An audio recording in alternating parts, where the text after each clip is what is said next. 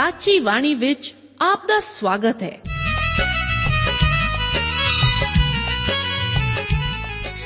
ਪ੍ਰਿय ਸ਼ਰੋਤਾ, ਇਹ ਸਾਚੀ ਬਾਣੀ ਕੀ ਹੈ? ਹੋਰ ਇਹ ਸਾਨੂੰ ਕਿੱਥੇ ਮਿਲੂਗੀ?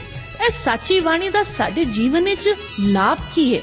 ਇਹਦਾ ਸਾਡੇ ਜੀਵਨ ਵਿੱਚ ਮੋਲ ਕੀ ਹੈ? ਇਹ ਸਾਰੇ ਪ੍ਰਸ਼ਨਾਂ ਦਾ ਉੱਤਰ ਸਾਨੂੰ ਇੱਕੋ ਹੀ ਜਗ੍ਹਾ ਲੱਭ ਸਕਦਾ ਹੈ ਤੇ ਉਹ ਹੈ ਜੀਵਤ ਵਚਨ ਧਰਮ ਸ਼ਾਸਤਰ ਬਾਈਬਲ। ਉਹੀ ਜੀਵਤ ਵਚਨ ਦਾ ਅਸੀਂ ਇਸ ਕਾਰਜਕ੍ਰਮ ਵਿੱਚ ਅਧਿਐਨ ਕਰਾਂਗੇ।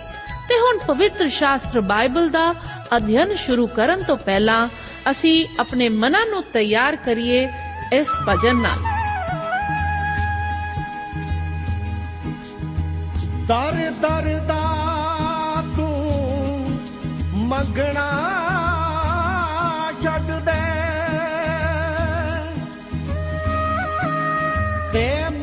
ਮੰਗਤੀ ਬਣ ਜਾ ਤੂੰ ਇੱਕ ਦਰ ਦੀ ਇੱਕੋ ਪਤੀ ਨਾਲ ਅਕਦ ਪੜਾ ਕੇ।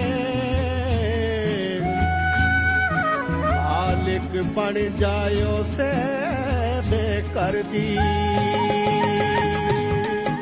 ਇਹ ਅਸ਼ਰਾ ਦਿਆ ਆਨ ਮਾਨਿਆ। ਇਹ ਅਸ਼ਰਾ ਦਿਆ ਆਨ ਮਾਨਿਆ। ਰੱਬਾ, ਇਸ ਤੀਵੀ ਨੂੰ ਰਿਹਾ ਨਹੀਂ ਕਰਨਾ। ਉਹ ਰੱਬਾ, ਇਸ ਤੀਵੀ ਨੂੰ ਰਿਹਾ ਨਹੀਂ ਕਰਨਾ। ਮੂਸਾ ਵਾਂਗ ਕੋਈ ਫਤਵਾ ਲਗਾ। ਮੂਸਾ ਵਾਂਗ ਕੋਈ ਫਤਵਾ ਲਗਾ। ਅਸਾਂ ਇਸ ਤੀਵੀ ਦਾ ਬਚਾ ਨਹੀਂ ਕਰਨਾ। ਅਸਾਂ ਇਸ ਤੀਵੀ ਦਾ ਬਚਾ ਨਹੀਂ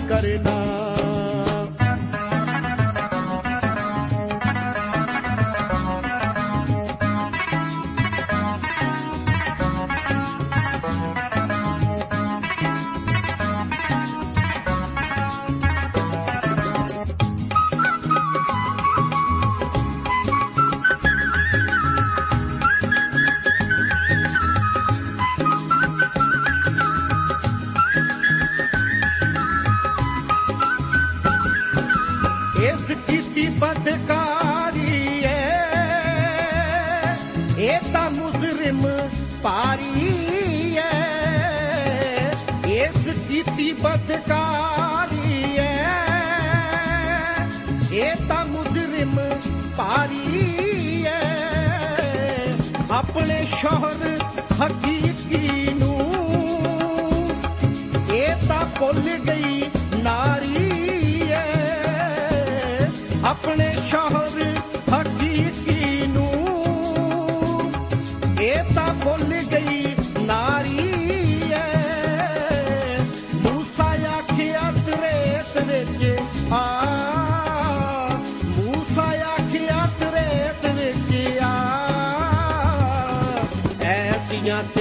ਤਰਸ ਜਰਾ ਨਹੀਂ ਕਰਨਾ। ਉਹ ਐਸੀਆਂ ਤੇ ਤਰਸ ਜਰਾ ਨਹੀਂ ਕਰਨਾ।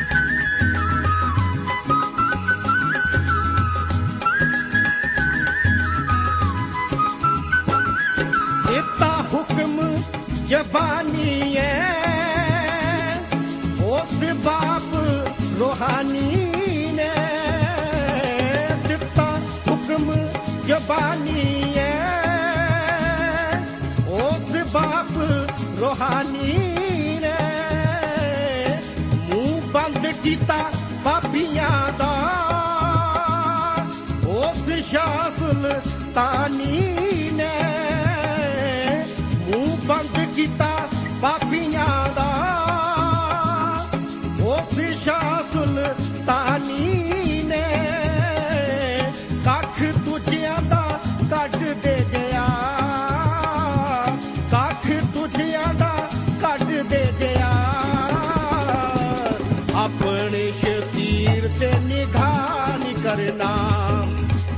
गणेश तीर्थ निधान कर्णा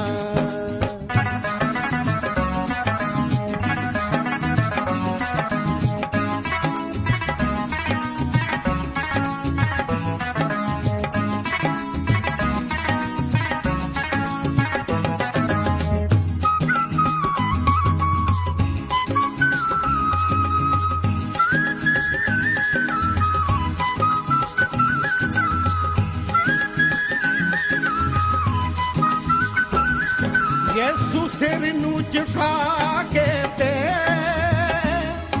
ਬੇਆ ਉਂਗਲੀ ਚਲਾਉਂਦਾ ਏ। ਯੇਸੂ ਸਿਰ ਨੂੰ ਝੁਕਾ ਕੇ ਤੇ ਬੇਆ ਉਂਗਲੀ ਚਲਾਉਂਦਾ ਏ। ਇੱਕ ਇੱਕ ਦੇ ਗੁਨਾਹਾਂ ਨੂੰ ਯੇਸੂ ਲਿਖਦਾ ਜਾਂਦਾ ਏ ਇੱਕ ਇੱਕ ਦੇ ਗੁਨਾਹਾਂ ਨੂੰ ਯੇਸੂ ਲਿਖਦਾ ਜਾਂਦਾ ਏ। ਜੇ ਤੂੰ ਪਾ ਗਿਆ ਤਾਂ ਪੱਥਰ ਉਠਾ। ਜੇ ਤੂੰ ਪਾ ਗਿਆ ਤਾਂ ਪੱਥਰ ਉਠਾ।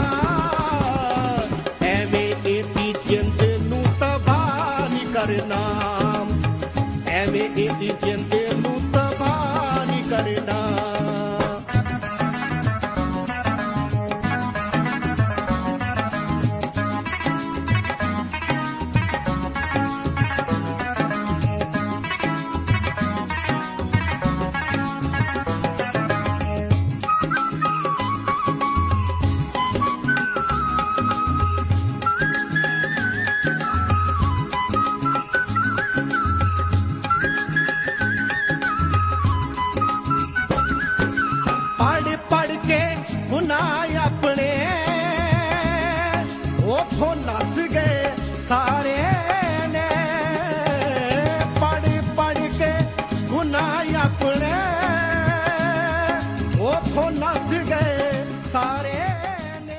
ਪ੍ਰਭੂ ਯੀਸ਼ੂ ਮਸੀਹ ਜੀ ਨੇ ਆਖਿਆ, ਜੇ ਕੋਈ ਆਪਣਾ ਹੱਥ ਹਲ ਤੇ ਰੱਖ ਕੇ ਪਿਛਾਹਾਂ ਨੂੰ ਵੇਖੇ, ਤਾਂ ਉਹ ਪਰਮੇਸ਼ਵਰ ਦੇ ਰਾਜ ਦੇ ਯੋਗ ਨਹੀਂ। ਪਿਆਰੇ ਅਜ਼ੀਜ਼ੋ, ਅੱਜ ਦੇ ਇਸ ਬਾਈਬਲ ਅਧਿయਨ ਪ੍ਰੋਗਰਾਮ ਵਿੱਚ ਲੂਕਾ ਦੀ ਇੰਜੀਲ, ਉਸ ਦਾ 9 ਅਧਿਆਇ ਉਸ ਦੀ 44 ਆਇਤ ਤੋਂ ਲੈ ਕੇ 10 ਅਧਿਆਇ ਉਸ ਦੀ 32 ਆਇਤ ਤੱਕ ਅਧਿయਨ ਕਰਨ ਲਈ ਮੈਂ ਆਪ ਦਾ ਸਵਾਗਤ ਕਰਦਾ ਹਾਂ। ਇਹ ਸਾਰਾ ਹਿੱਸਾ ਪੰਜ ਤਰ੍ਹਾਂ ਦੇ ਵਿਚਾਰਾਂ ਵਿੱਚ ਵੰਡਿਆ ਹੋਇਆ ਹੈ। ਆਓ ਪਹਿਲੇ ਹਿੱਸੇ ਤੇ ਵਿਚਾਰ ਕਰਨ ਲਈ ਇਸ ਹਿੱਸੇ ਵਿੱਚ ਅਸੀਂ ਕੁਝ ਆਇਤਾਂ ਨੂੰ ਪੜ੍ਹ ਲਈਏ। ਪਿਆਰੇ ਅਜ਼ੀਜ਼ੋ, ਇਸ ਹਿੱਸੇ ਵਿੱਚ ਅਸੀਂ ਵੇਖਦੇ ਹਾਂ ਕਿ ਪ੍ਰਭੂ ਯੀਸ਼ੂ ਮਸੀਹ ਨੇ ਯਰੂਸ਼ਲਮ ਨੂੰ ਜਾਣ ਲਈ ਆਪਣਾ ਮੁਹਾਣਾ ਪੱਕੇ ਤੌਰ ਨਾਲ ਮੋੜਿਆ। ਇੱਥੇ ਅਸੀਂ ਇਹ ਵੀ ਵੇਖਦੇ ਹਾਂ ਕਿ ਬਦਰੂ ਨੂੰ ਬਾਹਰ ਕੱਢਣ ਤੋਂ ਬਾਅਦ, ਜਿਸ ਵਿਸ਼ੇ ਵਿੱਚ ਅਸੀਂ ਪਿਛਲੇ ਪ੍ਰੋਗਰਾਮ ਵਿੱਚ ਵੇਖਿਆ ਸੀ, ਇੱਕ ਵਾਰ ਫੇਰ ਆਪਣੀ ਮੌਤ ਦਾ ਜ਼ਿਕਰ ਪ੍ਰਭੂ ਯੀਸ਼ੂ ਮਸੀਹ ਜੀ ਕਰਦੇ ਹਨ। 44 ਅਤੇ 45 ਆਇਤਾਂ ਵਿੱਚ ਅਸੀਂ ਵੇਖਦੇ ਹਾਂ ਕਿ ਚੇਲਿਆਂ ਨੂੰ ਉਸ ਦੇ ਮੁੜ ਜੀ ਉੱਠਣ ਦੀ ਗੱਲ ਪੂਰੀ ਤਰ੍ਹਾਂ ਸਮਝ ਨਹੀਂ ਸੀ ਆਈ। ਇੱਥੇ ਉਹ ਉਹਨਾਂ ਨੂੰ, ਉਹਨਾਂ ਲਈ ਆਪਣੀ ਮੌਤ ਬਾਰੇ ਦੱਸ ਰਿਹਾ ਹੈ। ਹੋ ਸਕਦਾ ਹੈ ਉਹਨਾਂ ਇਸ ਵਿਸ਼ੇ ਵਿੱਚ ਕੁਝ ਖੋਜ ਵੀ ਕੀਤੀ ਹੋਵੇ। 46 ਆਇਤ ਨੂੰ ਪੜ੍ਹਨ ਤੇ ਤੁਸੀਂ ਸੋਚਦੇ ਹੋਵੋਗੇ ਕਿ ਚੇਲਿਆਂ ਨੂੰ ਤਾਂ ਪ੍ਰਭੂ ਯੀਸ਼ੂ ਮਸੀਹ ਦੇ ਰੂਪ ਨੂੰ ਬਦਲਦਿਆਂ ਵੇਖਣ ਕਾਰਨ ਆਗਿਆਕਾਰੀ ਤੇ ਨੀਵੇਂ ਹੋਣਾ ਚਾਹੀਦਾ ਸੀ, ਪਰ ਇੱਥੇ ਇਹ ਸਭ ਕੁਝ ਇਸ ਦੇ ਉਲਟ ਸੀ। ਉਹ ਇਸ ਗੱਲ ਵਿੱਚ ਬਹਿਸਣ ਲੱਗ ਪਏ ਕਿ ਉਹਨਾਂ ਵਿੱਚੋਂ ਵੱਡਾ ਕਿਹੜਾ ਹੈ। ਉਹਨਾਂ ਦਾ ਧਿਆਨ ਸਲੀਬ ਉੱਤੇ ਨਹੀਂ ਸੀ। ਉਹ ਉਸ ਸਮੇਂ ਤੋਂ ਲੈ ਕੇ ਅੱਜ ਤੱਕ ਚੱਲਿਆ ਆ ਰਿਹਾ ਹੈ। ਪੌਲਸ ਇਹਨਾਂ ਗੱਲਾਂ ਕਾਰਨ ਹੀ ਗਲਾਤੀਆਂ ਵਿੱਚ ਰਹਿੰਦੇ ਵਿਸ਼ਵਾਸੀਆਂ ਨੂੰ ਲਿਖਦਾ ਹੈ, ਅਸੀਂ ਫੋਕਾ ਘਮੰਡ ਨਾ ਕਰੀਏ, ਭਈ ਇੱਕ ਦੂਏ ਨੂੰ ਖਿਜਾਈਏ ਅਤੇ ਇੱਕ ਦੂਏ ਨਾਲ ਖਾਰ ਕਰੀਏ। 47 ਅਤੇ 48 ਆਇਤਾਂ ਵਿੱਚ ਅਸੀਂ ਵੱਡੇ ਸਿਧਾਂਤ ਬਾਰੇ ਦੇਖਦੇ ਹਾਂ। ਅਤੇ ਇਹ ਮੇਰਾ ਤਜਰਬਾ ਹੈ ਕਿ ਸਭ ਤੋਂ ਵੱਡਾ ਸੰਤ ਉਹ ਹੈ ਜਿਹੜਾ ਚੁੱਪਚਾਪ ਇਮਾਨਦਾਰੀ ਅਤੇ ਆਗਿਆਕਾਰਤਾ ਨਾਲ ਉਸ ਦੀ ਸੇਵਾ ਕਰੇ। ਪਿਆਰੇ ਅਜ਼ੀਜ਼ੋ 49 ਤੋਂ ਲੈ ਕੇ 53 ਆਇਤਾਂ ਵਿੱਚ ਸਾਮਰੀਆ ਦੁਆਰਾ ਪ੍ਰਭੂ ਨੂੰ ਕਬੂਲ ਨਾ ਕਰਨ ਬਾਰੇ ਵੇਖਦੇ ਹਾਂ। ਇਹਨਾਂ ਆਇਤਾਂ ਵਿੱਚ ਪਰਮੇਸ਼ਵਰ ਦੇ ਵਚਨ ਇਸ ਪ੍ਰਕਾਰ ਹਨ। ਵਚਨ ਵਿੱਚ ਲਿਖਿਆ ਹੈ, ਯੋਹੰਨਾ ਨੇ ਅੱਗੋਂ ਆਖਿਆ, ਸੁਆਮੀ ਜੀ, ਅਸਾਂ ਇਸ ਮਨੁੱਖ ਤੇਰੇ ਨਾਮ ਨਾਲ ਭੂਤਾਂ ਨੂੰ ਕੱਢਦੇ ਵੇਖਿਆ ਤੇ ਉਹਨੂੰ ਵਰਜਿਆ। ਇਸ ਲਈ ਜੋ ਉਹ ਸਾਡੇ ਨਾਲ, ਤੇਰੇ ਪਿੱਛੇ ਚੱਲਿਆ ਆਉਂਦਾ ਹੈ। ਪਰ ਯੀਸ਼ੂ ਨੇ ਉਹਨੂੰ ਆਖਿਆ, ਨਾ ਵਰਜੋ, ਕਿਉਂਕਿ ਜਿਹੜਾ ਤੁਹਾਡੇ ਵਿਰੁੱਧ ਨਹੀਂ, ਉਹ ਤੁਹਾਡੀ ਵੱਲ ਹੈ। ਐਉਂ ਹੋਇਆ ਕਿ ਜਾਂ ਉਹ ਉੱਠਦੇ ਉਠਾਏ ਜਾਣ ਦੇ ਦਿਨ ਸੰਪੂਰਨ ਹੋਣ ਲੱਗੇ, ਤਾਂ ਉਹਨੇ ਯਰੂਸ਼ਲਮ ਨੂੰ ਜਾਣ ਲਈ ਆਪਣਾ ਮੁਹਾਣਾ ਪੱਕੀ ਤੌਰ ਨਾਲ ਮੋੜਿਆ। ਔਰ ਆਪਣੇ ਅੱਗੇ ਹਲਕਾਰੇ ਭੇਜੇ ਅਤੇ ਉਹ ਤੁਰ ਕੇ ਸਾਮਰੀਆ ਦੇ ਇੱਕ ਪਿੰਡ ਵਿੱਚ ਜਾ ਵੜੇ। ਭਈ ਉਹ ਉਸ ਦੇ ਲਈ ਤਿਆਰੀ ਕਰਨ, ਪਰ ਉਹਨਾਂ ਨੇ ਉਸ ਨੂੰ ਕਬੂਲ ਨਾ ਕੀਤਾ, ਇਸ ਲਈ ਜੋ ਉਹ ਯਰੂਸ਼ਲਮ ਦੀ ਵੱਲ ਜਾਣ ਨੂੰ ਸੀ। ਅਸੀਂ ਸਾਮਰੀਆ ਨੂੰ ਚੰਗੇ ਸਾਮਰੀ ਦੇ ਦ੍ਰਿਸ਼ਟਾਂਤ ਕਾਰਨ ਚੰਗਾ ਸਮਝਦੇ ਹਾਂ, ਪਰ ਉਹ ਯਹੂਦੀਆਂ ਨਾਲੋਂ ਚੰਗੇ ਨਹੀਂ ਸਨ। ਦੋਨਾਂ ਨੇ ਹੀ ਉਹਨੂੰ ਕਬੂਲ ਨਾ ਕੀਤਾ। ਮੇਰੇ ਅਜ਼ੀਜ਼ੋ ਇਹ ਵੇਖੋ, ਅਸੀਂ 54 ਆਇਤ ਵਿੱਚ ਤੀਵੀਂ ਵਰਗੇ ਸੁਭਾਅ ਵਾਲੇ ਯੋਹੰਨਾ ਨੂੰ ਅੱਗ ਬਬੋਲਾ ਹੁੰਦਿਆਂ ਵੇਖਦੇ ਹਾਂ। ਮੇਰੇ ਅਜ਼ੀਜ਼ੋ, ਜਦੋਂ ਅਸੀਂ 55 ਤੇ 56 ਆਇਤਾਂ ਪੜ੍ਹਦੇ ਹਾਂ, ਤਾਂ ਸਾਨੂੰ ਪਤਾ ਲੱਗਦਾ ਹੈ ਕਿ ਪ੍ਰਭੂ ਨੇ ਚੇਲਿਆਂ ਨੂੰ ਝਿੜਕਿਆ ਅਤੇ ਕਿਹਾ, ਮਨੁੱਖ ਦਾ ਪੁੱਤਰ ਮਨੁੱਖਾਂ ਨੂੰ ਨਾਸ਼ ਕਰਨ ਨਹੀਂ, ਪਰ ਬਚਾਉਣ ਲਈ ਆਇਆ ਹੈ। ਇੱਕ ਹੋਰ ਮੌਕੇ ਤੇ ਪ੍ਰਭੂ ਜੀ ਕਹਿੰਦੇ ਹਨ ਕਿਉਂ ਜੋ ਮਨੁੱਖ ਦਾ ਪੁੱਤਰ ਗਵਾਚੇ ਹੋਏ ਨੂੰ ਭਾਲਣ ਅਤੇ ਬਚਾਉਣ ਲਈ ਆਇਆ ਹੈ? ਅਸੀਂ ਵੇਖਦੇ ਹਾਂ ਕਿ ਯੋਹੰਨਾ ਨੇ ਪ੍ਰਭੂ ਯੀਸ਼ੂ ਦੇ ਆਉਣ ਨੂੰ ਕਿੰਨਾ ਗਲਤ ਸਮਝਿਆ। ਅਜੀਜੋ ਇਸ ਅਧਿਆਏ ਤੇ ਆਖਰੀ ਹਿੱਸੇ ਵਿੱਚ ਅਸੀਂ ਵੇਖਦੇ ਹਾਂ ਕਿ ਪ੍ਰਭੂ ਯੀਸ਼ੂ ਆਪਣੇ ਚੇਲਿਆਂ ਲਈ ਪ੍ਰੀਖਿਆ ਰੱਖਦਾ ਹੈ। ਇੱਕ ਦੂਜੇ ਦੇ ਵਿਚਾਰ ਲਈ 57 ਤੋਂ 62 ਆਇਤਾਂ ਵਿੱਚ ਇਸ ਤਰ੍ਹਾਂ ਲਿਖਿਆ ਗਿਆ ਹੈ। ਲਿਖਿਆ ਹੈ ਜਾਂ ਉਹ ਰਸਤੇ ਵਿੱਚ ਚੱਲੇ ਜਾਂਦੇ ਸਨ ਤਾਂ ਉਸ ਨੂੰ ਕਿਨੇ ਆਖਿਆ, ਜਿੱਥੇ ਕਿਤੇ ਤੁਸੀਂ ਜਾਓ, ਮੈਂ ਤੁਹਾਡੇ ਮਗਰ ਚੱਲਾਂਗਾ। ਯੀਸ਼ੂ ਨੇ ਉਹਨੂੰ ਕਿਹਾ, ਲੂੰਬੜੀਆਂ ਦੇ ਘੁਰਨੇ ਅਤੇ ਆਕਾਸ਼ ਦੇ ਪੰਛੀਆਂ ਦੇ ਆਲਣੇ ਹਨ, ਪਰ ਮਨੁੱਖ ਦੇ ਪੁੱਤਰ ਦੇ ਸਿਰ ਧਰਨ ਨੂੰ ਥਾਂ ਨਹੀਂ। ਉਸ ਨੇ ਹੋਰ ਦੂਜੇ ਨੂੰ ਆਖਿਆ ਕਿ ਮੇਰੇ ਪਿੱਛੇ ਤੁਰਿਆ। ਪਰ ਉਹਨੇ ਕਿਹਾ, ਪ੍ਰਭੂ ਜੀ, ਮੈਨੂੰ ਆਗਿਆ ਦਿਓ ਜੋ ਪਹਿਲਾਂ ਜਾ ਕੇ ਆਪਣੇ ਪਿਓ ਨੂੰ ਦੱਬਾਂ। ਉਸ ਨੇ ਉਹਨੂੰ ਆਖਿਆ ਮੁਰਦਿਆਂ ਨੂੰ ਆਪਣੇ ਮੁਰਦੇ ਦੱਬਣ ਦੇ। ਪਰ ਤੂੰ ਜਾ ਕੇ ਪਰਮੇਸ਼ਵਰ ਦੇ ਰਾਜ ਦੀ ਖਬਰ ਸੁਣਾ ਅਤੇ ਇੱਕ ਹੋਰ ਬੋਲਿਆ, ਪ੍ਰਭੂ ਜੀ, ਮੈਂ ਤੁਹਾਡੇ ਲੜ ਲੱਗਾਂਗਾ, ਪਰ ਪਹਿਲਾਂ ਮੈਨੂੰ ਆਗਿਆ ਦਿਓ ਜੋ ਆਪਣੇ ਘਰ ਦੇ ਲੋਕਾਂ ਤੋਂ ਵਿਦਿਆ ਹੋਵਾਵਾਂ ਪਰ ਯੀਸ਼ੂ ਨੇ ਉਹਨੂੰ ਆਖਿਆ, ਜੇ ਕੋਈ ਆਪਣਾ ਹੱਥ ਹਲ ਤੇ ਰੱਖ ਕੇ ਪਿਛਾਹਾਂ ਨੂੰ ਵੇਖੇ, ਤਾਂ ਉਹ ਪਰਮੇਸ਼ਵਰ ਦੇ ਰਾਜ ਦੇ ਯੋਗ ਨਹੀਂ ਇਸ ਹਿੱਸੇ ਵਿੱਚ ਜਿਹੜੇ ਚੇਲੇ ਬਣਨਾ ਚਾਹੁੰਦੇ ਹਨ, ਉਹਨਾਂ ਲਈ ਤਿੰਨ ਨਿਯਮ ਦੱਸੇ ਗਏ ਹਨ। ਧਿਆਨ ਕਰੋ ਕਿ ਇਹ ਮੁਕਤੀ ਦਾ ਰਾਹ ਨਹੀਂ ਦੱਸਦਾ। ਇੱਥੇ ਇਹ ਸਵਾਲ ਨਹੀਂ, ਮੈਂ ਕੀ ਕਰਾਂ ਜਿਸ ਤੋਂ ਬਚਾਇਆ ਜਾਵਾਂ। ਪਰ ਇੱਥੇ ਇਹ ਪੁੱਛਿਆ ਗਿਆ ਹੈ ਕਿ ਪ੍ਰਭੂ ਦਾ ਚੇਲਾ ਬਣਨ ਲਈ ਕੀ ਕੀਤਾ ਜਾਵੇ। ਇਸ ਦਾ ਪਹਿਲਾ ਨਿਯਮ ਜਾਂ ਪਹਿਲੀ ਗੱਲ ਪ੍ਰਭੂ ਜੀ 57 ਅਤੇ 58 ਆਇਤ ਵਿੱਚ ਦੱਸਦੇ ਹਨ। ਪ੍ਰਭੂ ਆਪਣੀ ਸੰਪਤੀ ਬਾਰੇ ਦੱਸਦੇ ਹਨ। ਜਦੋਂ ਉਹ ਸਫ਼ਰ ਕਰਦੇ ਸੀ ਤਾਂ ਉਹਨਾਂ ਲਈ ਸਰਾਵਾਂ ਵਿੱਚ ਕਿਸੇ ਤਰ੍ਹਾਂ ਦੀ ਰਾਖਵੀਂ ਥਾਂ ਨਹੀਂ ਸੀ ਹੁੰਦੀ। ਗਰੀਬੀ ਇੱਕ ਤਰ੍ਹਾਂ ਦੀ ਅਭਾਗੇਪਣ ਦੀ ਗੱਲ ਸੀ, ਜਿਹੜੀ ਸਾਡੇ ਪ੍ਰਭੂ ਨੇ ਸੁਰਗ ਦਾ ਮਾਲਕ ਹੁੰਦਿਆਂ ਹੋਇਆਂ ਵੀ ਸਹੀ। ਕੀ ਉਹ ਨੌਜਵਾਨ ਪ੍ਰਭੂ ਦੇ ਪਿੱਛੇ ਤੁਰਿਆ? ਸਾਨੂੰ ਇਹ ਨਹੀਂ ਦੱਸਿਆ ਗਿਆ। 59 ਤੋਂ ਲੈ ਕੇ 60 ਆਇਤ ਵਿੱਚ ਅਸੀਂ ਦੂਜੇ ਵਿਅਕਤੀ ਨੂੰ ਵੇਖਦੇ ਹਾਂ, ਜਿਸ ਨੇ ਵੀ ਪ੍ਰਭੂ ਦੇ ਪਿੱਛੇ ਤੁਰਨ ਦਾ ਨੇਚਾ ਕੀਤਾ। ਪਰ ਉਹ ਪਹਿਲਾਂ ਆਪਣੇ ਪਿਓ ਨੂੰ ਦਬਾਉਣਾ ਚਾਹੁੰਦਾ ਸੀ। ਇਸ ਆਇਤ ਉੱਤੇ ਕਈ ਵਾਰ ਗਲਤ ਵਿਚਾਰ ਕੀਤਾ ਜਾਂਦਾ ਹੈ। ਪ੍ਰਭੂ ਯੀਸ਼ੂ ਉਸ ਨੂੰ ਆਪਣੇ ਪਿਓ ਦੀ ਅੰਤੇਸ਼ਟੀ ਤੇ ਨਹੀਂ ਸੀ ਰੋਕ ਰਹੇ। ਪਰ ਇੱਥੇ ਨੌਜਵਾਨ ਕਹਿ ਰਿਹਾ ਸੀ ਕਿ ਜਦੋਂ ਤੱਕ ਉਸ ਦਾ ਪਿਓ ਜ਼ਿੰਦਾ ਹੈ, ਉਹ ਉਸ ਦੀ ਦੇਖਭਾਲ ਕਰਨਾ ਚਾਹੁੰਦਾ ਸੀ, ਪਰ ਉਸ ਉਪਰੰਤ ਉਹ ਪ੍ਰਭੂ ਪਿੱਛੇ ਚੱਲੇਗਾ। ਜਦੋਂ ਇਨਸਾਨੀਅਤ ਦੇ ਪਿਆਰ ਅਤੇ ਪ੍ਰਭੂ ਦੀ ਸੇਵਾ ਵਿੱਚ ਕਿਸੇ ਇੱਕ ਨੂੰ ਚੁਣਨ ਦਾ ਸਵਾਲ ਉੱਠਦਾ ਹੈ ਤਾਂ ਪ੍ਰਭੂ ਚਾਹੁੰਦਾ ਹੈ ਕਿ ਅਸੀਂ ਉਸ ਨੂੰ ਮਹੱਤਵ ਦਈਏ। ਫੇਰ ਵੀ ਉਸ ਦੀ ਇੱਛਾ ਅਤੇ ਇਨਸਾਨ ਦੀ ਚਾਹ ਹਮੇਸ਼ਾ ਹੀ ਇੱਕ ਦੂਜੇ ਦਾ ਵਿਰੋਧ ਨਹੀਂ ਕਰਦੇ। ਤੀਜੇ ਬੰਦੇ ਬਾਰੇ ਅਸੀਂ ਦੇਖਦੇ ਹਾਂ, ਜਿਸ ਦੇ ਵਿਸ਼ੇ ਵਿੱਚ ਅਸੀਂ 61 ਤੇ 62 ਆਇਤਾਂ ਵਿੱਚ ਵੇਖਦੇ ਹਾਂ। ਆਪਣੇ ਘਰ ਦੇ ਲੋਕਾਂ ਤੋਂ ਵਿਦਿਆ ਹੋ ਕੇ ਆਉਣ ਦੀ ਗੱਲ ਕਰਦਾ ਹੈ। ਉਹ ਅਧੂਰੇ ਰਸਤੇ ਅਤੇ ਅਧੂਰੇ ਦਿਲ ਨਾਲ ਪ੍ਰਭੂ ਦੇ ਪਿੱਛੇ ਚੱਲਣ ਵਾਲਾ ਸੀ। ਉਹ ਬਿਨਾਂ ਕਿਸੇ ਤਰ੍ਹਾਂ ਦੀ ਕੁਰਬਾਨੀ ਤੋਂ ਬਗੈਰ ਪ੍ਰਭੂ ਦਾ ਚੇਲਾ ਬਣਨਾ ਚਾਹੁੰਦਾ ਸੀ। ਇਸ ਗੱਲ ਨੂੰ ਯਾਦ ਰੱਖੋ ਕਿ ਪ੍ਰਭੂ ਸਲੀਬੀ ਮੌਤ ਦੇ ਰਸਤੇ ਤੇ ਸੀ। ਲੇਕਿਨ ਉਸਨੇ ਬਿਨਾਂ ਕਿਸੇ ਤਰ੍ਹਾਂ ਦੇ ਭੈ ਆਦਿ ਤੋਂ ਭਰੇ ਯਰੂਸ਼ਲਮ ਨੂੰ ਜਾਣ ਲਈ ਆਪਣਾ ਮੁਹਾਣਾ ਪੱਕੇ ਤੌਰ ਨਾਲ ਮੋੜਿਆ। ਪਿਆਰੇ ਅਜ਼ੀਜ਼ੋ ਚੇਲਾ ਬਣਨ ਦਾ ਮੁੱਲ ਬੜਾ ਉੱਚਾ ਹੈ। ਇਸ ਵਿੱਚ ਸਾਨੂੰ ਸਭ ਕੁਝ ਦੇਣ ਦੀ ਆਗਿਆ ਹੈ। ਪੌਲਸ ਫਿਲੀਪੀਆਂ ਨੂੰ ਲਿਖਦਾ ਹੈ हे ਭਰਾਵੋ, ਮੈਂ ਆਪਣੇ ਲਈ ਇਹ ਨਹੀਂ ਸਮਝਦਾ ਜੋ ਮੈਂ ਅਜੇ ਹੱਥ ਪਾ ਲਿਆ ਹੈ, ਪਰ ਐਨਾ ਜੋ ਮੈਂ ਪਿਛਲੀਆਂ ਗੱਲਾਂ ਨੂੰ ਭੁਲਾ ਕੇ ਅਤੇ ਉਹਨਾਂ ਗੱਲਾਂ ਲਈ ਜਿਹੜੀਆਂ ਅੱਗੇ ਹਨ, ਅਗਾਹ ਵੱਧ ਕੇ ਨਿਸ਼ਾਨੇ ਵੱਲ ਦੱਬੀ ਜਾਂਦਾ ਹਾਂ, ਭਈ ਉਸ ਉੱਪਰਲੇ ਸੱਦੇ ਦਾ ਇਨਾਮ ਲਵਾਂ ਜੋ ਪਰਮੇਸ਼ਵਰ ਦੇ ਵੱਲੋਂ ਮਸੀਹ ਯੀਸ਼ੂ ਵਿੱਚ ਹੈ। ਪਿਆਰੇ ਜੀਜ਼ੋ, ਇਸ ਦੇ ਨਾਲ ਹੀ ਅਸੀਂ 10 ਅਧਿਆਏ ਵਿੱਚ ਦਾਖਲ ਹੁੰਦੇ ਹਾਂ। ਤੀਜੇ ਵਿਚਾਰ 17 ਨੂੰ ਮਿਸ਼ਨ ਤੇ ਭੇਜਣ ਨਾਲ ਦਾ ਵਿਚਾਰ ਹੈ। ਆਓ ਇਸ ਤੇ ਵਿਚਾਰ ਕਰਨ ਲਈ ਇਸ ਅਧਿਆਏ ਦੀਆਂ ਪਹਿਲੀਆਂ 9 ਆਇਤਾਂ ਨੂੰ ਪੜ੍ਹਦੇ ਹਾਂ। ਵਚਨ ਵਿੱਚ ਲਿਖਿਆ ਹੈ ਇਹਨਾਂ ਗੱਲਾਂ ਦੇ ਪਿੱਛੋਂ ਪ੍ਰਭੂ ਨੇ 70 ਹੋਰ ਵੀ ਠਹਿਰਾਏ ਔਰ ਹਰ ਨਗਰ ਅਤੇ ਹਰ ਥਾਂ ਜਿੱਥੇ ਆਪ ਜਾਣ ਵਾਲਾ ਸੀ, ਉਹਨਾਂ ਨੂੰ ਦੋ ਦੋ ਕਰਕੇ ਆਪਣੇ ਅੱਗੇ ਕੱਲਿਆ ਤਾਂ ਉਸਨੇ ਉਹਨਾਂ ਨੂੰ ਆਖਿਆ, ਫਸਲ ਤਾਂ ਬਹੁਤ ਹੈ, ਪਰ ਵਾਢੇ ਥੋੜੇ ਹਨ। ਇਸ ਲਈ ਤੁਸੀਂ ਫਸਲ ਦੇ ਮਾਲਕ ਅੱਗੇ ਬੇਨਤੀ ਕਰੋ, ਜੋ ਉਹ ਆਪਣੀ ਫਸਲ ਵੱਢਣ ਨੂੰ ਵਾਢੇ ਘੱਲ ਦੇਵੇ। ਜਾਓ, ਵੇਖੋ, ਮੈਂ ਤੁਹਾਨੂੰ ਲੇਲਿਆਂ ਵਾਂਗੂ ਬਗਿਆੜਾਂ ਦੇ ਵਿੱਚ ਭੇਜਦਾ ਹਾਂ। ਨਾ ਬਟੂਆ ਨਾ ਝੋਲਾ, ਨਾ ਜੁੱਤੀਆਂ ਲਓ, ਨਾ ਰਸਤੇ ਵਿੱਚ ਕਿਸੇ ਨੂੰ ਪ੍ਰਣਾਮ ਕਰੋ। ਜਿਸ ਘਰ ਵਿੱਚ ਤੁਸੀਂ ਜਾਓ, ਪਹਿਲਾਂ ਆਖੋ ਭਈ ਇਸ ਘਰ ਦੀ ਸ਼ਾਂਤੀ ਹੋਵੇ।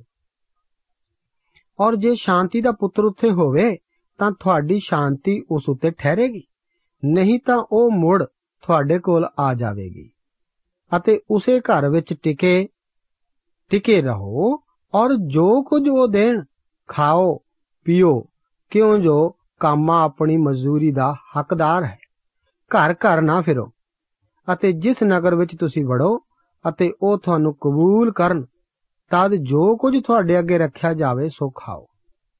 ਔਰ ਉੱਥੋਂ ਦੇ ਰੋਗੀਆਂ ਨੂੰ ਚੰਗੇ ਕਰੋ ਅਤੇ ਉਹਨਾਂ ਨੂੰ ਕਹੋ ਕਿ ਪਰਮੇਸ਼ਵਰ ਦਾ ਰਾਜ ਤੁਹਾਡੇ ਨੇੜੇ ਆ ਗਿਆ ਹੈ। ਪਿਆਰੇ ਅਜ਼ੀਜ਼ੋ, ਪਹਿਲੀਆਂ ਦੋ ਆਇਤਾਂ ਵਿੱਚ ਪ੍ਰਭੂ ਯੀਸ਼ੂ ਮਸੀਹ ਨੇ 70 ਚੇਲਿਆਂ ਨੂੰ ਉਹਨਾਂ ਦੀ ਸੇਵਕਾਈ ਦਾ ਰਾਹ ਤਿਆਰ ਕਰਨ ਲਈ ਭੇਜਿਆ। ਸਿਰਫ ਲੂਕਾ ਹੀ ਸਾਨੂੰ ਇਸ ਵਿਸ਼ੇ ਬਾਰੇ ਦੱਸਦਾ ਹੈ। ਇਹ ਕੰਮ ਬੰਨੇਵੇਂ ਸਮੇਂ ਲਈ ਨਹੀਂ ਸੀ ਅਤੇ ਇੱਕ ਨਿਯੁਕਤ ਸਮੇਂ ਲਈ ਨਹੀਂ ਸੀ ਅਤੇ ਉਹਨਾਂ ਦੇ ਠਹਿਰਨ ਦੀਆਂ ਥਾਵਾਂ ਅਨਿਸ਼ਚਿਤ ਸਨ ਕਿਉਂਕਿ ਪ੍ਰਭੂ ਯੀਸ਼ੂ ਮਸੀਹ ਯਰੂਸ਼ਲਮ ਵੱਲ ਜਾ ਰਹੇ ਸਨ। ਅੱਜ ਕੱਲ ਅਸੀਂ ਪ੍ਰਾਰਥਨਾ ਕਰਨ ਵਾਲਿਆਂ ਦੇ ਬਾਰੇ ਕਾਫੀ ਪ੍ਰਮਾਣ ਦੇਖਦੇ ਹਾਂ ਕਿ ਉਹ ਫਸਲਾਂ ਦੇ ਪ੍ਰਭੂ ਅੱਗੇ ਵਾਢੇ ਘੱਲਣ ਲਈ ਪ੍ਰਾਰਥਨਾ ਕਰਦੇ ਹਨ ਕਿ ਪ੍ਰਭੂ ਸੰਸਾਰ ਵਿੱਚ ਵੇਖੇ, ਸੰਸਾਰ ਵਿੱਚ ਕਿਹੜੀ ਥਾਂ ਤੇ ਫਸਲ ਤਿਆਰ ਹੈ ਅਤੇ ਅਸੀਂ ਉੱਥੇ ਇਕੱਠੇ ਕਰੀਏ। ਇਹ ਤੁਹਾਨੂੰ ਅਜੀਬ ਜਿਹਾ ਲੱਗਦਾ ਹੋਵੇਗਾ, ਪਰ ਮੈਂ ਇਹ ਸਮਝਦਾ ਹਾਂ ਕਿ ਵਾਢੀ ਮੇਰਾ ਕੰਮ ਨਹੀਂ, ਮੇਰਾ ਕੰਮ ਬੀਜਣਾ ਹੈ। ਜੇਕਰ ਤੁਸੀਂ ਕਦੇ ਵੀ ਖੇਤੀਬਾੜੀ ਦਾ ਕੰਮ ਕੀਤਾ ਹੈ ਤਾਂ ਤੁਹਾਨੂੰ ਪਤਾ ਹੋਵੇਗਾ ਕਿ ਬੀਜ ਬੀਜਣ ਅਤੇ ਉਸ ਦੇ ਰਾਹੀਂ ਫਸਲ ਤਿਆਰ ਹੋਣ ਵਿੱਚ ਕਾਫੀ ਫਾਸਲਾ ਹੁੰਦਾ ਹੈ। ਕਾਫੀ ਸਮਾਂ ਲੱਗਦਾ ਹੈ। ਸ਼ਾਇਦ ਕੋਈ ਇਹ ਕਹਿ ਕੇ ਵਿਰੋਧ ਕਰੇ ਕਿ ਪ੍ਰਭੂ ਨੇ ਕਿਹਾ, ਫਸਲ ਤਾਂ ਬਹੁਤ ਹੈ, ਪਰ ਵਾਢੇ ਥੋੜੇ ਹਨ। ਸਾਨੂੰ ਯਾਦ ਹੋਣਾ ਚਾਹੀਦਾ ਹੈ ਕਿ ਜਦੋਂ ਪ੍ਰਭੂ ਜੀ ਨੇ ਇਹ ਗੱਲ ਕਹੀ, ਤਾਂ ਉਹ ਕਿੱਥੇ ਸਨ? ਉਹ ਉਸ ਵੇਲੇ ਸਲੀਬ ਦੇ ਦੂਜੇ ਪਾਸੇ ਸੀ ਅਤੇ ਇੱਕ ਜੀਵਨ ਅੰਤ ਦੇ ਲਾਗੇ ਸੀ। ਹਰ ਇੱਕ ਜੀਵਨ ਕਾਲ ਦੇ ਅੰਤ ਤੋਂ ਬਾਅਦ ਨਿਆਂ ਹੁੰਦਾ ਹੈ। ਨਿਆਂ ਜਿਹੜਾ ਇੱਕ ਜੀਵਨ ਦਾ ਅੰਤ ਹੈ, ਵਾਢੀ ਹੈ ਫਸਲ ਵੱਢਣ ਦਾ ਸਮਾਂ ਹੈ ਅਤੇ ਜੀਵਨ ਇੱਕ ਤਰ੍ਹਾਂ ਦਾ ਬੀਜ ਬੀਜਣਾ ਹੈ ਅਤੇ ਇਸ ਜੀਵਨ ਦਾ ਅੰਤ ਇੱਕ ਤਰ੍ਹਾਂ ਦਾ ਫਸਲ ਵੱਢਣ ਦਾ ਸਮਾਂ ਹੈ। ਪ੍ਰਭੂ ਯੀਸ਼ੂ ਜੀ ਨੇ ਜੰਗਲੀ ਬੂਟੀ ਅਤੇ ਕਣਕ ਦੇ ਦ੍ਰਿਸ਼ਟਾਂਤ ਵਿੱਚ ਕਹਿੰਦੇ ਹਨ, ਵਾਢੀ ਤੋੜੀ ਦੋਹਾਂ ਨੂੰ ਰਲੇ ਮਿਲੇ ਵਧਣ ਦਿਓ ਔਰ ਮੈਂ ਵਾਢੀ ਦੇ ਵੇਲੇ ਵੱਢਣ ਵਾਲਿਆਂ ਨੂੰ ਆਖਾਂਗਾ ਜੋ ਪਹਿਲਾਂ ਜੰਗਲੀ ਬੂਟੀ ਨੂੰ ਇਕੱਠਾ ਕਰੋ ਅਤੇ ਫੂਕਣ ਲਈ ਉਸ ਦੀਆਂ ਪੂਲਿਆਂ ਨੂੰ ਬੰਨੋ ਪਰ ਕਣਕ ਨੂੰ ਮੇਰੇ ਕੋਠੇ ਵਿੱਚ ਇਕੱਠਾ ਕਰੋ। ਇਸ ਲਈ ਹਰ ਇੱਕ ਮਸੀਹੀ ਦਾ ਕੰਮ ਵਚਨ ਨੂੰ ਬੀਜਣਾ ਹੈ। 3 ਤੋਂ 9 ਆਇਤਾਂ ਵਿੱਚ ਪ੍ਰਭੂ ਯੀਸ਼ੂ ਮਸੀਹ ਜੀ ਸਾਨੂੰ ਦੁੱਖਾਂ, ਤਕਲੀਫਾਂ ਦੇ ਵਿਚੇ ਵਿੱਚ ਚੇਤਾਉਂਦੇ ਹਨ।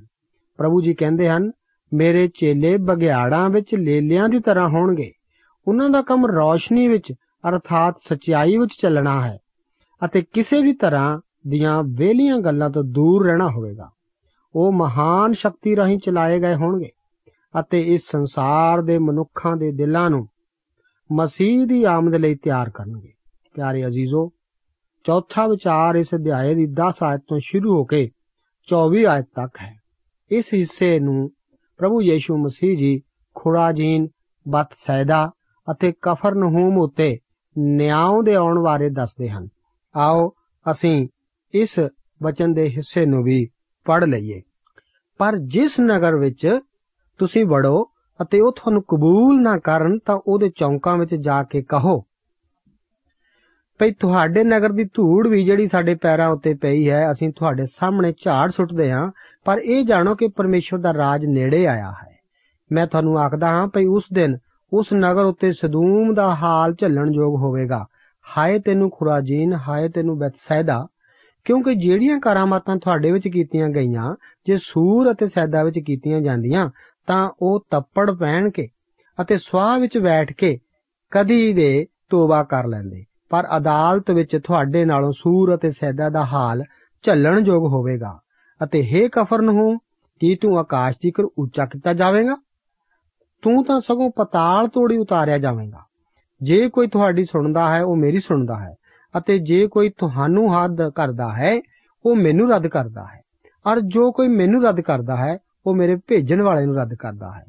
ਉਹ 70 ਆਨੰਦ ਨਾਲ ਮੁੜੇ ਔਰ ਬੋਲੇ ਕਿ ਪ੍ਰਭੂ ਜੀ, ਤੇਰੇ ਨਾਮ ਕਰਕੇ ਭੂਤ ਵੀ ਸਾਡੇ ਵਸ ਵਿੱਚ ਹਨ। ਉਸ ਨੇ ਉਹਨਾਂ ਨੂੰ ਆਖਿਆ, ਮੈਂ ਸ਼ੈਤਾਨ ਨੂੰ ਬਿਜਲੀ ਵਾਂਗੂ ਆਕਾਸ਼ ਤੋਂ ਡਿੱਗਾ ਹੋਇਆ ਡਿਠਾ। ਵੇਖੋ, ਮੈਂ ਤੁਹਾਨੂੰ ਸੱਪਾਂ ਅਤੇ ਠੂਹਾਂ ਦੇ ਲਿਤਾੜਨ ਦਾ ਔਰ ਵੈਰੀ ਦੀ ਸਾਰੀ ਸ਼ਕਤੀ ਉੱਤੇ ਇਖਤਿਆਰ ਦਿੱਤਾ ਹੈ ਅਤੇ ਕੋਈ ਵੀ ਚੀਜ਼ ਤੁਹਾਡਾ ਨੁਕਸਾਨ ਨਾ ਕਰੇਗੀ ਅਤੇ ਕੋਈ ਵੀ ਚੀਜ਼ ਤੁਹਾਡਾ ਬਸ ਵਿੱਚ ਹਨ। ਪਰ ਇਸ ਤੋਂ ਆਨੰਦ ਹੋਵੋ ਕਿ ਤੁਹਾਡੇ ਨਾਮ ਸੁਰਗ ਵਿੱਚ ਲਿਖੇ ਹੋਏ ਹਨ। ਉਸੇ ਘੜੀ ਉਹ ਪਵਿੱਤਰ ਆਤਮਾ ਵਿੱਚ ਬਹੁਤ ਮਗਨ ਹੋ ਕੇ ਬੋਲਿਆ हे ਪਿਤਾ, ਆਕਾਸ਼ ਅਤੇ ਧਰਤੀ ਦੇ ਮਾਲਕ, ਮੈਂ ਤੇਰਾ ਆਨੰਦ ਕਰਦਾ ਹਾਂ। ਆਖਰ ਵਿੱਚ 24 ਆਇਤ ਵਿੱਚ ਲਿਖਿਆ ਹੈ, ਕਿਉਂ ਜੋ ਮੈਂ ਤੁਹਾਨੂੰ ਆਖਦਾ ਹਾਂ ਕਿ ਬਹੁਤਿਆਂ ਨਵੀਆਂ ਅਤੇ ਪਾਤਸ਼ਾਹਾਂ ਨੇ ਚਾਹ ਕੀਤੀ ਕਿ ਜੋ ਕੁਝ ਤੁਸੀਂ ਵੇਖਦੇ ਹੋ ਸੋ ਵੇਖਣ, ਪਰ ਨਾ ਵੇਖਿਆ, ਅਤੇ ਜੋ ਕੁਝ ਤੁਸੀਂ ਸੁਣਦੇ ਹੋ ਸੋ ਸੁਣਨ, ਪਰ ਨਾ ਸੁਣਿਆ। ਪਰ ਅਜ਼ੀਜ਼ੋ, ਸਾਡਾ ਪ੍ਰਭੂ ਬੜੀ ਗੰਭੀਰਤਾ ਨਾਲ ਉਹਨਾਂ ਦੇ ਹਸ਼ਰ ਬਾਰੇ ਦੱਸ ਰਹੇ ਹਨ, ਜਿਹੜੇ ਪ੍ਰਭੂ ਦੇ ਦਾਸਾਂ ਨੂੰ, ਉਹਨਾਂ ਦੇ ਸੰਦੇਸ਼ਾਂ ਨੂੰ ਮੰਨਣ ਤੋਂ ਇਨਕਾਰ ਕਰਦੇ ਹਨ। ਸੇਵਕਾਂ ਦਾ ਇਨਕਾਰ ਕਰਨ ਤੋਂ ਭਾਵ ਸੀ ਪ੍ਰਭੂ ਦਾ ਇਨਕਾਰ ਕਰਨਾ। ਲੂਕਾ 17 ਦੀ ਕਹਾਣੀ ਪੂਰੀ ਕਰਨ ਲਈ ਉਹਨਾਂ ਦੀ ਵਾਪਸੀ ਦਾ ਜ਼ਿਕਰ ਕਰਦਾ ਹੈ। ਉਹ ਖੁਸ਼ੀ ਤੇ ਜੋਸ਼ ਨਾਲ ਵਾਪਸ ਆਏ। ਇਹ ਠੀਕ ਉਸੇ ਤਰ੍ਹਾਂ ਦਾ ਤਜਰਬਾ ਹੈ, ਜਿਵੇਂ ਅਸੀਂ ਕਿਸੇ ਨੂੰ ਪ੍ਰਭੂ ਦਾ ਵਚਨ ਦਈਏ ਤੇ ਉਹ ਪ੍ਰਭੂ ਵਿੱਚ ਆ ਜਾਵੇ। ਅਸੀਂ ਕਿੰਨਾ ਚੰਗਾ ਮਹਿਸੂਸ ਕਰਦੇ ਹਾਂ। ਕਿੰਨਾ ਚੰਗਾ ਸਬਕ ਮਿਲਦਾ ਹੈ ਪ੍ਰਭੂ ਦੇ ਵਚਨਾਂ ਨੂੰ ਯਾਦ ਰੱਖਣ ਦਾ। ਪਰ ਇਸ ਤੋਂ ਆਨੰਦ ਨਾ ਹੋਵੋ ਕਿ ਰੂਹਾਂ ਤੁਹਾਡੇ ਵਸ ਵਿੱਚ ਹਨ, ਪਰ ਇਸ ਤੋਂ ਆਨੰਦ ਹੋਵੋ ਕਿ ਤੁਹਾਡੇ ਨਾਮ ਸਵਰਗ ਵਿੱਚ ਲਿਖੇ ਹੋਏ ਹਨ। ਜਿੱਥੇ ਕਿਤੇ ਵੀ ਸਾਡੀ ਸੇਵਕਾਈ ਵਿੱਚ ਸਫਲਤਾ ਹੈ, ਉਹ ਸਾਡਾ ਕੰਮ ਨਹੀਂ ਉਸ ਦਾ ਹੈ। ਪਿਆਰੇ ਅਜ਼ੀਜ਼ੋ, ਅੱਜ ਦੇ ਬਾਈਬਲ ਵਿਚਾਰਨ ਦੇ ਆਖਰੀ ਹਿੱਸੇ ਵਿੱਚ ਅਸੀਂ ਚੰਗੇ ਸਾਮਰੀ ਬਾਰੇ ਦੇਖਦੇ ਹਾਂ।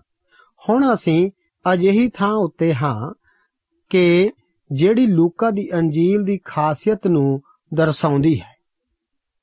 ਡਾਕਟਰ ਲੂਕ ਦ੍ਰਿਸ਼ਟਾਂਤਾਂ ਕਾਰਨ ਅਹਿਮ ਸਮਝਿਆ ਜਾਂਦਾ ਹੈ, ਜਿਵੇਂ ਲੂਕਾ, ਮਾਰਕਸ ਅਤੇ ਯੋਹੰਨਾ ਸਮਝੇ ਜਾਂਦੇ ਹਨ। ਮਾਰਕਸ ਨਿਸ਼ਾਨਾਂ ਲਈ ਸਮਝਿਆ ਜਾਂਦਾ ਹੈ। ਲੂਕਾ ਕਈ ਅਜਿਹੇ ਦ੍ਰਿਸ਼ਟਾਂਤਾਂ ਦਾ ਬਿਆਨ ਕਰਦਾ ਹੈ, ਜਿਹੜੇ ਬਾਈਬਲ ਵਿੱਚ ਬਹੁਤ ਪ੍ਰਸਿੱਧੀ ਦੇ ਤੌਰ ਤੇ ਜਾਣੇ ਜਾਂਦੇ ਹਨ। ਚੰਗੇ ਸਾਮਰੀ ਦਾ ਦ੍ਰਿਸ਼ਟਾਂਤ ਇੱਕ ਚੰਗੀ ਕਹਾਣੀ ਮੰਨੀ ਗਈ ਹੈ। ਕਈ ਇਸ ਨੂੰ ਅਜਿਹੀ ਕਹਾਣੀ ਮੰਨਦੇ ਹਨ, ਜਿਹੜੀ ਕਿ ਤੁਲਨਾ ਤੋਂ ਬਾਹਰ ਹੈ। ਚੰਗੇ ਸਾਮਰੀ ਦਾ ਦ੍ਰਿਸ਼ਟਾਂਤ ਸਦੀਪਕ ਜੀਵਨ ਦੇ ਉੱਤਰ ਵਜੋਂ ਆਇਆ। ਇਹ ਸਵਾਲ ਇਮਾਨਦਾਰੀ ਨਾਲ ਨਹੀਂ ਸੀ ਪੁੱਛਿਆ ਗਿਆ, ਪਰ ਇਹ ਇੱਕ ਬਹੁਤ ਹੀ ਚੰਗਾ ਅਤੇ ਮਜ਼ਬੂਤ ਸਵਾਲ ਸੀ। ਇੱਕ ਸ਼ਰਾ ਦੇ ਸਿਖਾਉਣ ਵਾਲੇ ਨੇ ਪੁੱਛਿਆ, ਪਰ ਜੇ ਅਸੀਂ ਸੋਚੀਏ, ਤਾਂ ਉਹ ਸ਼ਰਾ ਦੇ ਸਿਖਾਉਣ ਵਾਲਾ ਨਹੀਂ ਸੀ? ਇਸ ਦ੍ਰਿਸ਼ਟਾਂਤ ਵਿੱਚ ਸ਼ਰਾ ਦੇ ਜਾਣਨ ਵਾਲਾ ਅਦਾਲਤੀ ਸ਼ਰਾ ਦੇ ਜਾਣਨ ਵਾਲਾ ਨਹੀਂ ਸੀ, ਉਹ ਮੂਸਾ ਦੀ ਸ਼ਰਾ ਦਾ ਜਾਣਨ ਵਾਲਾ ਸੀ। ਉਸ ਲਿਹਾਜ਼ ਨਾਲ ਉਹ ਸ਼ਰਾ ਦੇ ਜਾਣ ਪਛਾਣ ਵਿੱਚ ਕਾਫੀ ਅੱਗੇ ਸੀ। ਸਾਡਾ ਪ੍ਰਭੂ ਬੜੇ ਹੀ ਅਨੋਖੇ ਤਰੀਕੇ ਨਾਲ ਉਸ ਸਵਾਲ ਦਾ ਉੱਤਰ ਦੇ ਰਿਹਾ ਹੈ। ਉਸ ਨੇ ਸਵਾਲ ਦਾ ਉੱਤਰ ਇਸ ਤਰ੍ਹਾਂ ਦਿੱਤਾ, ਇਹ ਸਵਾਲ ਪੁੱਛਣ ਵਾਲੇ ਨੂੰ ਉੱਤਰ ਦੇਣ ਦਾ ਮੌਕਾ ਦਿੰਦਾ ਹੈ। ਪ੍ਰਭੂ ਯੀਸ਼ੂ ਜਾਣਦੇ ਸਨ ਕਿ ਉਹ ਮੂਸਾ ਦੀ ਸ਼ਰਾ ਵਿੱਚ ਗਿਆਨੀ ਹੈ। ਮੈਨੂੰ ਹੈਰਾਨੀ ਨਹੀਂ ਹੋਵੇਗੀ ਜੇ ਤੁਹਾਨੂੰ ਇਸ ਵਿੱਚ ਚੁੱਭਦਾ ਹੋਇਆ ਕੰਡਾ ਅਨੁਭਵ ਹੋਵੇ। ਤੈਂ ਠੀਕ ਉੱਤਰ ਦਿੱਤਾ ਹੈ। ਇਹੋ ਕਰ ਤਾਂ ਤੂੰ ਜੀਵੇਂਗਾ। ਇਸ ਗੱਲ ਦਾ ਧਿਆਨ ਕਰੋ। ਸਾਡੇ ਪ੍ਰਭੂ ਨੇ ਕਿਹਾ, ਤੈਂ ਠੀਕ ਉੱਤਰ ਦਿੱਤਾ ਹੈ। ਇਸ ਗੱਲ ਦਾ ਧਿਆਨ ਰੱਖਣਾ, ਇਹ ਸਭ ਕੁਝ ਪ੍ਰਭੂ ਯੀਸ਼ੂ ਮਸੀਹ ਦੇ ਸਲੀਬ ਉਤੇ ਮਰਨ ਤੋਂ ਪਹਿਲਾਂ ਵਾਪਰਿਆ। ਕੀ ਇਸ ਤੋਂ ਇਹ ਅਰਥ ਹੋਇਆ ਕਿ ਮਨੁੱਖ ਸ਼ਰਾ ਨੂੰ ਮੰਨਣ ਨਾਲ ਬਚ ਜਾਵੇਗਾ? ਹਾਂ, ਪਰ ਆਓ ਇਸ ਨੂੰ ਧਿਆਨ ਨਾਲ ਸਮਝੀਏ। ਸ਼ਰਾ ਨੂੰ ਸੁਣਨ ਨਾਲ ਕੋਈ ਧਰਮੀ ਨਹੀਂ ਬਣਦਾ, ਪਰ ਸ਼ਰਾ ਨੂੰ ਮੰਨਣ ਨਾਲ। ਜੇਕਰ ਤੁਸੀਂ ਕਹਿੰਦੇ ਹੋ ਕਿ, ਕੀ ਤੁਸੀਂ ਇਸ ਉਤੇ ਅਮਲ ਕਰ ਸਕਦੇ ਹੋ, ਤਾਂ ਤੁਸੀਂ ਪਰਮੇਸ਼ਰ ਦਾ ਵਿਰੋਧ ਕਰਦੇ ਹੋ। ਕਿਉਂਕਿ ਪਰਮੇਸ਼ਰ ਕਹਿੰਦਾ ਹੈ, ਕੋਈ ਬਸ਼ਰ ਸ਼ਰਾ ਦੇ ਕੰਮਾਂ ਤੋਂ ਧਰਮੀ ਨਹੀਂ ਠਹਿਰਾਇਆ ਜਾਏਗਾ। ਹੁਣ, ਜੇਕਰ ਸ਼ਰਾ ਦੇ ਜਾਣਨ ਵਾਲਾ ਇਮਾਨਦਾਰ ਹੁੰਦਾ ਤਾਂ ਉਹ ਕਹਿੰਦਾ, ਪ੍ਰਭੂ, ਮੈਂ ਇਮਾਨਦਾਰੀ ਨਾਲ ਪਰਮੇਸ਼ਰ ਨੂੰ ਪਿਆਰ ਕਰਨ ਦੀ ਕੋਸ਼ਿਸ਼ ਕੀਤੀ। ਪੂਰੇ ਦਿਲ, ਆਤਮਾ ਅਤੇ ਬਲ ਨਾਲ ਪਰ ਨਹੀਂ ਕਰ ਸਕਿਆ। ਮੈਂ ਬੁਰੀ ਤਰ੍ਹਾਂ ਇਸ ਵਿੱਚ ਅਸਫਲ ਰਿਹਾ। ਇਸ ਲਈ ਮੈਨੂੰ ਦੱਸੋ, ਮੈਂ ਕਿਵੇਂ ਸੰਦੀਪ ਜੀਵਨ ਨੂੰ ਹਾਸਲ ਕਰ ਸਕਦਾ ਹਾਂ? ਪਰ ਇਸ ਤਰ੍ਹਾਂ ਕਰਨ ਦੇ ਬਜਾਏ ਉਸਨੇ ਸਵਾਲ ਕੀਤਾ, ਮੇਰਾ ਗਵਾਂਢੀ ਕੌਣ ਹੈ? ਇਸ ਉੱਤੇ ਪ੍ਰਭੂ ਯੀਸ਼ੂ ਮਸੀਹ ਨੇ ਉਸ ਨੂੰ ਸਾਮਰੀ ਦਾ ਦ੍ਰਿਸ਼ਟਾਂਤ ਦੱਸਿਆ, ਜਿਹੜੀ ਕਿ ਸਧਾਰਨ ਪਰ ਅਦਭੁਤ ਕਹਾਣੀ ਹੈ। ਇਹ ਹੋ ਸਕਦਾ ਹੈ ਕਿ ਇਹ ਸ਼ਰਾ ਦੇ ਜਾਣਨ ਵਾਲਾ ਲੇਵੀ ਹੋਵੇ, ਕਿਉਂਕਿ ਇਸ ਕਹਾਣੀ ਦਾ ਉਸ ਉੱਤੇ ਸਿੱਧਾ ਪ੍ਰਭਾਵ ਪਿਆ। ਕਈ ਵਾਰ ਅਸੀਂ ਵੀ ਆਪਣੇ ਆਪ ਨੂੰ ਇਸ ਸ਼ਰਾ ਦੇ ਜਾਣਨ ਵਾਲੇ ਵਾਂਗ ਹੁਸ਼ਿਆਰ ਸਮਝਦੇ ਹਾਂ। ਅਸੀਂ ਇਸ ਵਿੱਚ ਵੇਖਦੇ ਹਾਂ ਕਿ ਪ੍ਰਭੂ ਅੱਗੇ ਕੋਈ ਵੀ ਹੁਸ਼ਿਆਰੀ ਨਹੀਂ ਚੱਲਦੀ, ਕਿਉਂਕਿ ਉਹ ਸਾਰੀ ਸ੍ਰਿਸ਼ਟੀ ਦਾ ਕਰਤਾ, ਸਭਨਾ ਭੇਤਾਂ ਦੇ ਜਾਣਨ ਵਾਲਾ ਹੈ। ਇਸੇ ਵਿਚਾਰ ਨਾਲ ਅਸੀਂ ਅਗਲੇ ਪ੍ਰੋਗਰਾਮ ਦੇ ਵਿੱਚ ਇਸ ਪ੍ਰੋਗਰਾਮ ਉੱਤੇ ਹੋਰ ਵਿਚਾਰ ਕਰਨਾ ਜਾਰੀ ਰੱਖਾਂਗੇ। ਪ੍ਰਭੂ, ਅੱਜ ਆਪ ਨੂੰ ਇਹਨਾਂ ਵਚਨਾਂ ਨਾਲ ਬਰਕਤ ਦੇ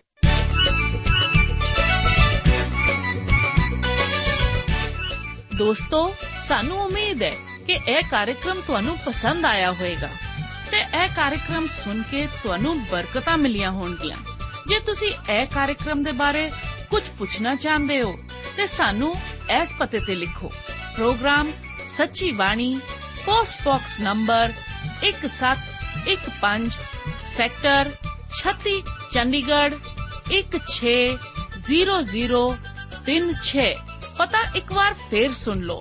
Program Sachchi Vani, post box number one seven one five sector thirty six Chandigarh one six zero zero three six साडा ईमेल पता है।